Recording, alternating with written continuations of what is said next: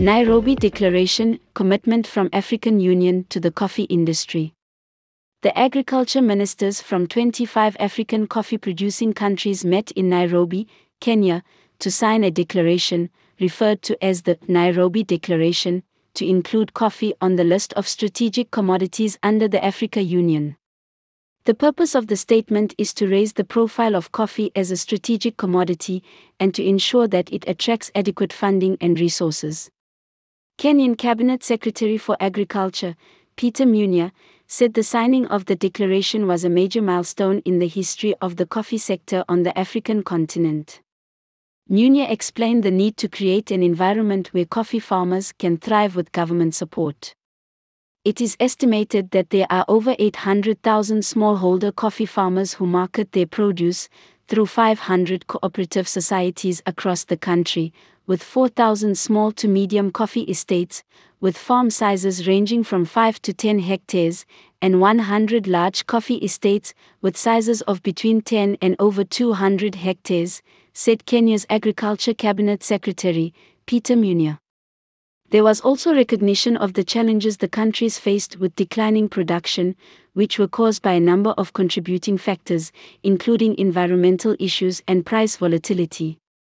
Munya believes Kenya has introduced some reforms which have already produced some results.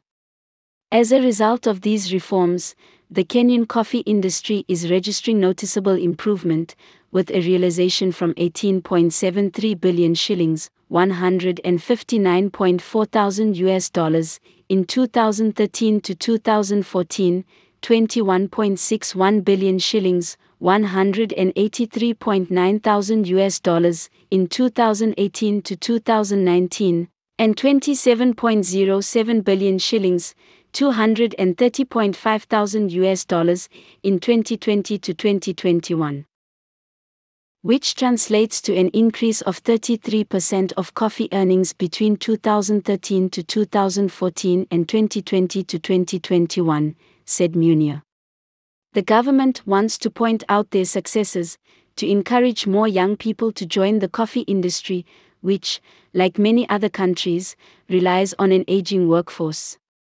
Challenging market forces ICE to ship Arabica to U.S.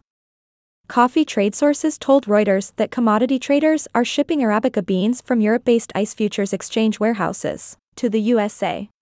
Unpredictable weather patterns, driving uncertainty in the markets, prompted this change when it caused a predicted shortfall to the market of 8.45 million bags. Shipping Arabica coffee from one major consuming region to another is unusual. On the other hand, various factors have battered the coffee market, causing the price of coffee to rise. Drought and frost in Brazil last year, heavy rainfalls in Colombia, and recent rising fertilizer costs have all contributed to the upward price pressure, and anomalous trading conditions. Some traders can't recall any meaningful quantity of Arabica coffee ever going from European to the American market. More than 100,000 60 kilograms bags of Arabica, previously certified for delivery against ICE futures contracts, left exchange registered warehouses in Antwerp last week for the United States. That's not all, as traders expect up to 250,000 more bags of certified coffee to be moved from the official Antwerp warehouses to the US in the next month. There is a lack of fresh Arabica, and not a lot of it is expected to arrive into the exchange. Traders are earning massive premiums for fresh coffee on spot pricing, the price to buy the coffee immediately as opposed to a futures contract.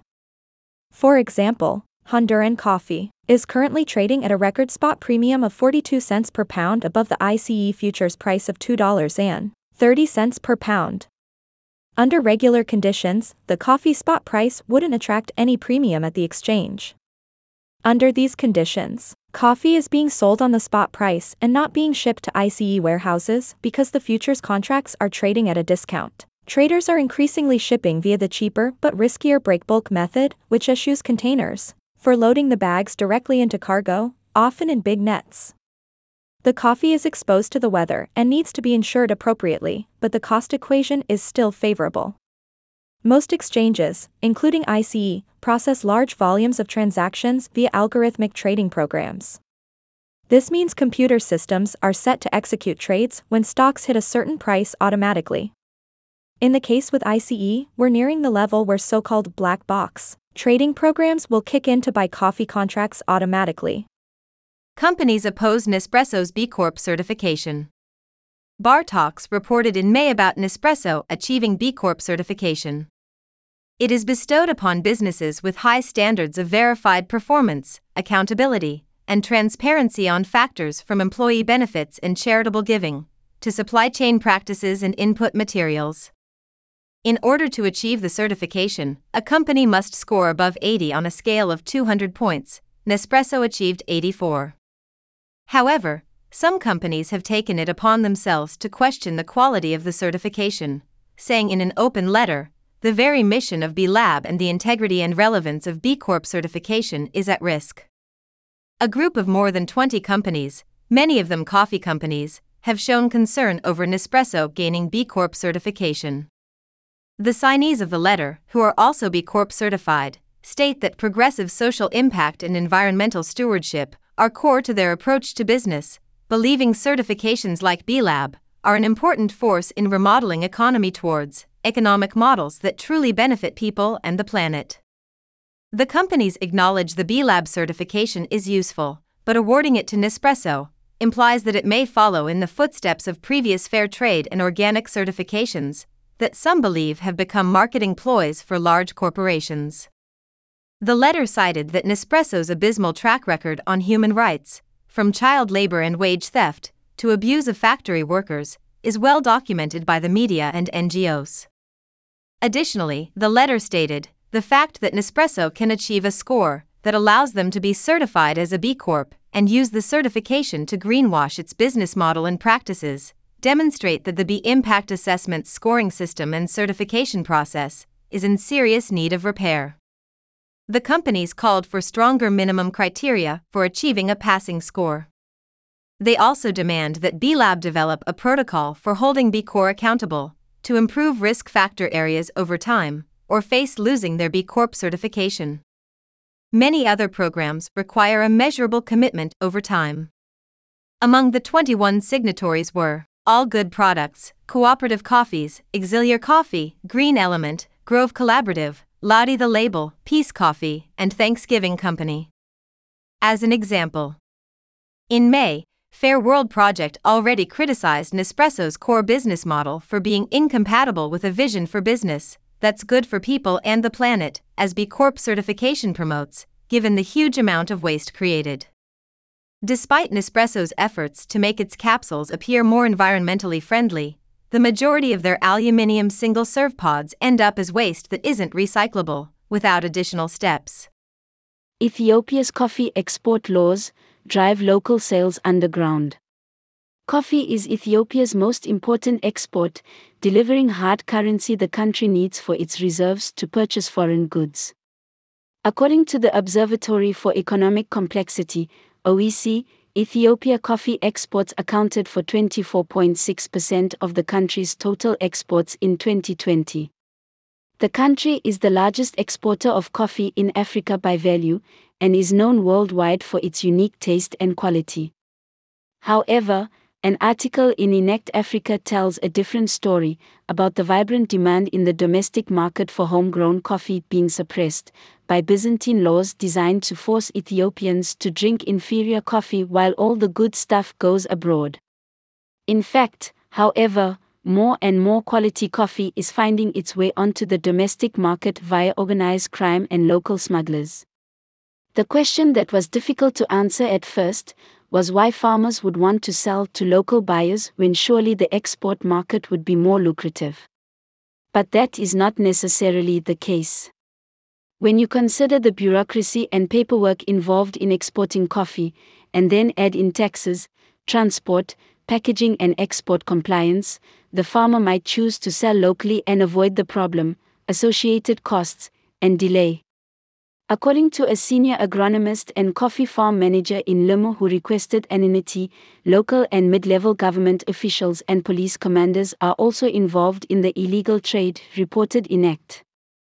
The Ethiopian government considers coffee a natural resource and stipulates that all high quality coffee must be exported. Therefore, a farmer cannot decide for himself whether to sell it on the local market. But as we have already explained, the export procedure is bureaucratic and expensive, so farmers come away empty handed. Some resort to the black market, where illegal traders pay a reasonable price without going through the regular channels. The illegal traders do what illegal traders are good at.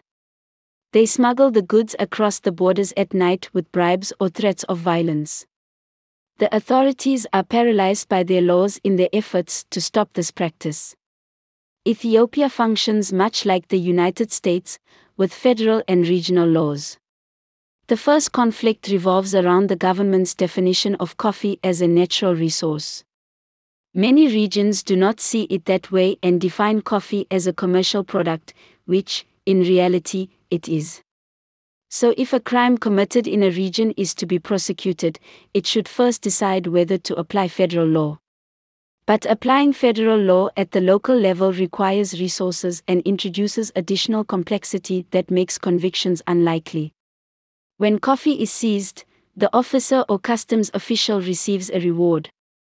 After that, however, there is no incentive to continue the investigation, so criminals can see this as a cost of doing business and act with relative impunity. And when the authorities do take action against known criminals in the gangs, the investigations are often dropped because the politicians reach into the pockets of the gang leaders.